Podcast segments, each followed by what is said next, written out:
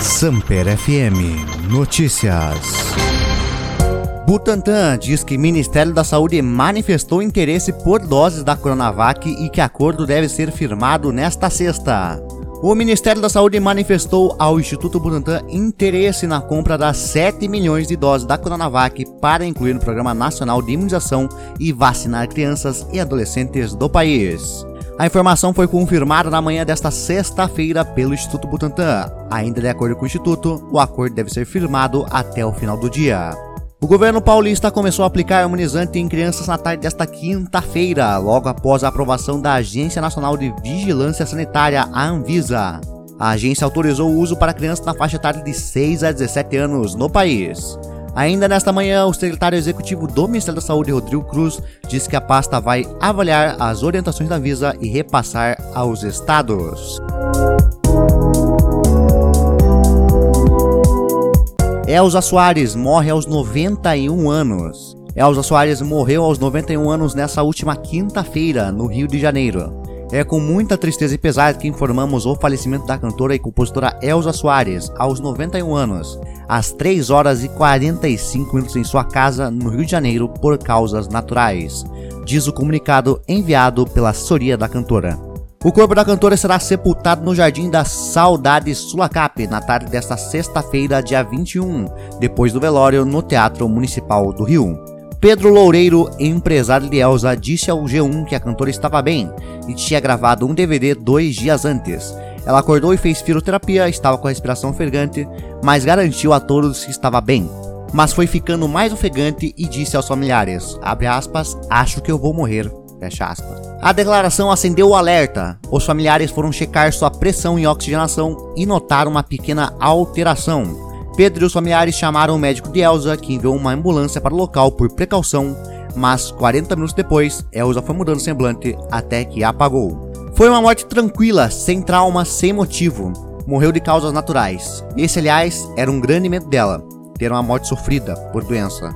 Hoje, ela simplesmente desligou conta Pedro.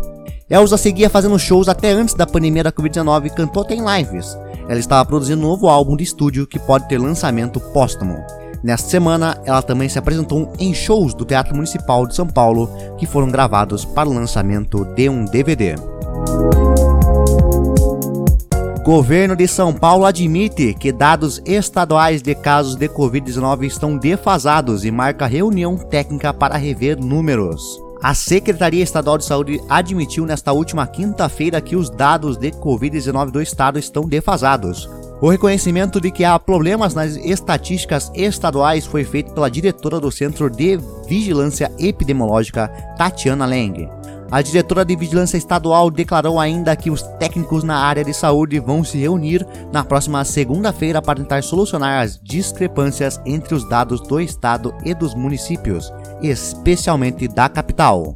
Segundo Leng, uma mudança na base de dados da Prefeitura de São Paulo teria feito com que os técnicos do estado não consigam enxergar uma parte dos casos que são inseridos pela Prefeitura. Na semana passada, a pasta estadual disse que a divergência ocorria porque a prefeitura não estava seguindo critérios do Ministério da Saúde para a classificação dos casos, o que foi contestado pelo município. Entre os dias 1 e 19 de janeiro, o município de São Paulo notificou 96.932 casos de Covid-19. Já o governo paulista teve 67.413 casos notificados em todo o estado. No mesmo período, segundo tabela da Secretaria da Saúde, que utiliza os mesmos sistemas que a Prefeitura da Capital para obtenção dos dados. Pesquisadores afirmaram que as autoridades precisam esclarecer a razão de a capital ter mais registros do que o próprio estado, uma vez que os números são registrados nas mesmas plataformas. Mesmo considerando apenas os casos confirmados pela Prefeitura de São Paulo por critério laboratorial, ou seja, somente os registros com testes positivos para a Covid, a capital ainda assim supera o estado em número de casos. Esporte. Vamos pedir a execução da pena de Robinho no Brasil, diz diretor do Ministério da Justiça italiano. Condenado em última instância na Itália por violência sexual de grupo, o atacante Robinho, de 37 anos, terá seu nome incluído na chamada lista vermelha da Interpol. Na prática, isso significa que haverá contra ele um pedido de prisão provisória difundido para 195 países, para que comece a cumprir a pena de 9 anos de detenção. O mesmo acontecerá com seu amigo brasileiro Ricardo Falco, também condenado no julgamento encerrado na quarta-feira da Corte de Cassação de Roma, que na Itália equivale ao Supremo Tribunal Federal Brasileiro. A vítima do crime ocorrido em 2013 numa boate de Milão foi uma mulher de origem albanesa, então com 23 anos, que prefere não ser identificada. A sentença da Corte de Cassação, como anunciado na quarta, estará disponível num prazo de 30 dias. A Procuradoria-Geral de Milão, que começou a investigação do crime ocorrido numa boate na cidade e posteriormente denunciou o jogador e seu amigo por violência sexual de grupo, é responsável por pedir ao Ministério da Justiça italiano a execução da pena dos condenados. A partir do momento em que nomes de Robin e Falco estiverem na lista da Interpol, eles poderão ser presos se saírem no Brasil para os demais 194 países também signatários do Sistema Internacional de Captura. Em território brasileiro, o próprio Ministério da Justiça italiano considera remota a chance de detenção do jogador. Sem clube, Robinho atualmente mora em Santos. Mesmo condenados em última instância, os dois não poderão ser extraditados para a Itália, já que a Constituição de 1988 veta a extradição de cidadãos brasileiros. Vasco avança na criação da SAF e deixa aberta a possibilidade de venda do futebol. Sócios vão decidir o modelo. Em meio a um processo avançado para a elaboração do modelo da SAF, o Vasco transmitiu um debate nesta sexta-feira com algumas perguntas de jornalistas sobre o assunto.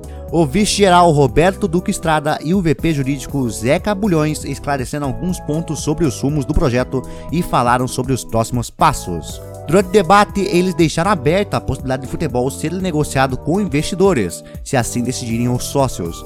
No início do processo, a ideia era que o clube mantivesse 100% do controle.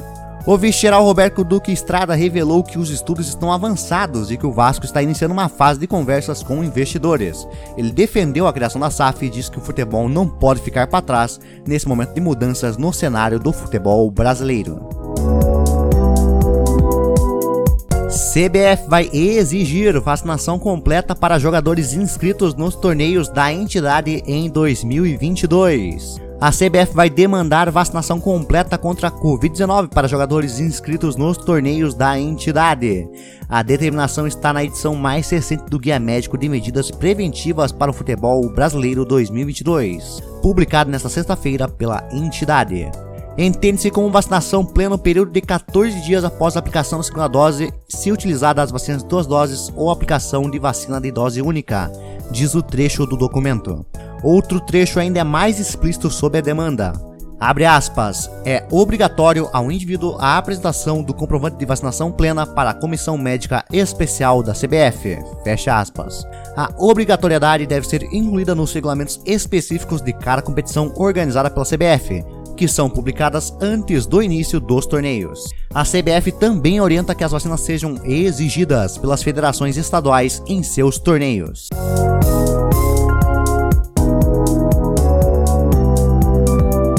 Automobilismo Fórmula 1 Grande Prêmio da Austrália não abrirá exceções para não vacinados. As polêmicas levantadas pelo posicionamento anti-vacina de Nova Djokovic no Australian Open e o veto à entrada de Kelly Slater no país para a disputa do Mundial de Surf levantaram questionamentos sobre a Fórmula 1. Mas a organização do Grande Prêmio da Austrália da categoria fez questão de sanar todas as dúvidas e garantir que apenas a vacinação permitirá a participação na etapa em 10 de abril.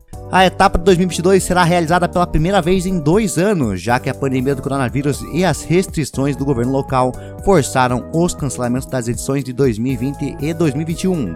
A prova é sediada pelo circuito de Albert Park, em Melbourne, cidade que também recebe o Australian Open. A Fórmula 1, que já promoveu um vídeo com 19 pilotos incentivando a vacinação, ainda não se pronunciou abertamente sobre o protocolo que adota mas a categoria tem passado anualmente por países que exigem o comprovante de imunização para turistas, como Catar, Arábia Saudita e os Emirados Árabes Unidos. Videogames Banjo-Kazooie chega ao Switch Online. O próximo é Zelda Majora's Mask. Banjo-Kazooie, clássico do Nintendo 64, é o mais novo game adicionado à biblioteca do serviço de assinatura Nintendo Switch Online. Assim como outros jogos Nintendo 64, Mega Drive e Sega CD, ele está disponível apenas no pacote adicional, que é mais caro que a assinatura regular.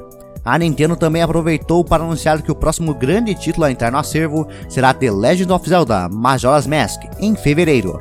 O RPG lançado em 2000 para Nintendo 64 foi a sequência direta do sucesso The Legend of Zelda Ocarina of Time, que já está no pacote adicional.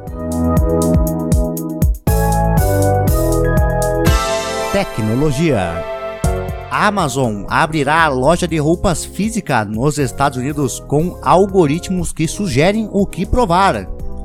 A receita da Amazon para a loja de departamentos do futuro inclui recomendações baseadas em algoritmos e o que uma diretora da empresa chamou de armário mágico no provador. A varejista online anunciou na última quinta-feira que abrirá sua primeira loja de roupas este ano, mas com um toque tecnológico. Com 2.787 metros quadrados, a Amazon Style, que ficará perto de Los Angeles, será menor do que uma loja de departamentos típica.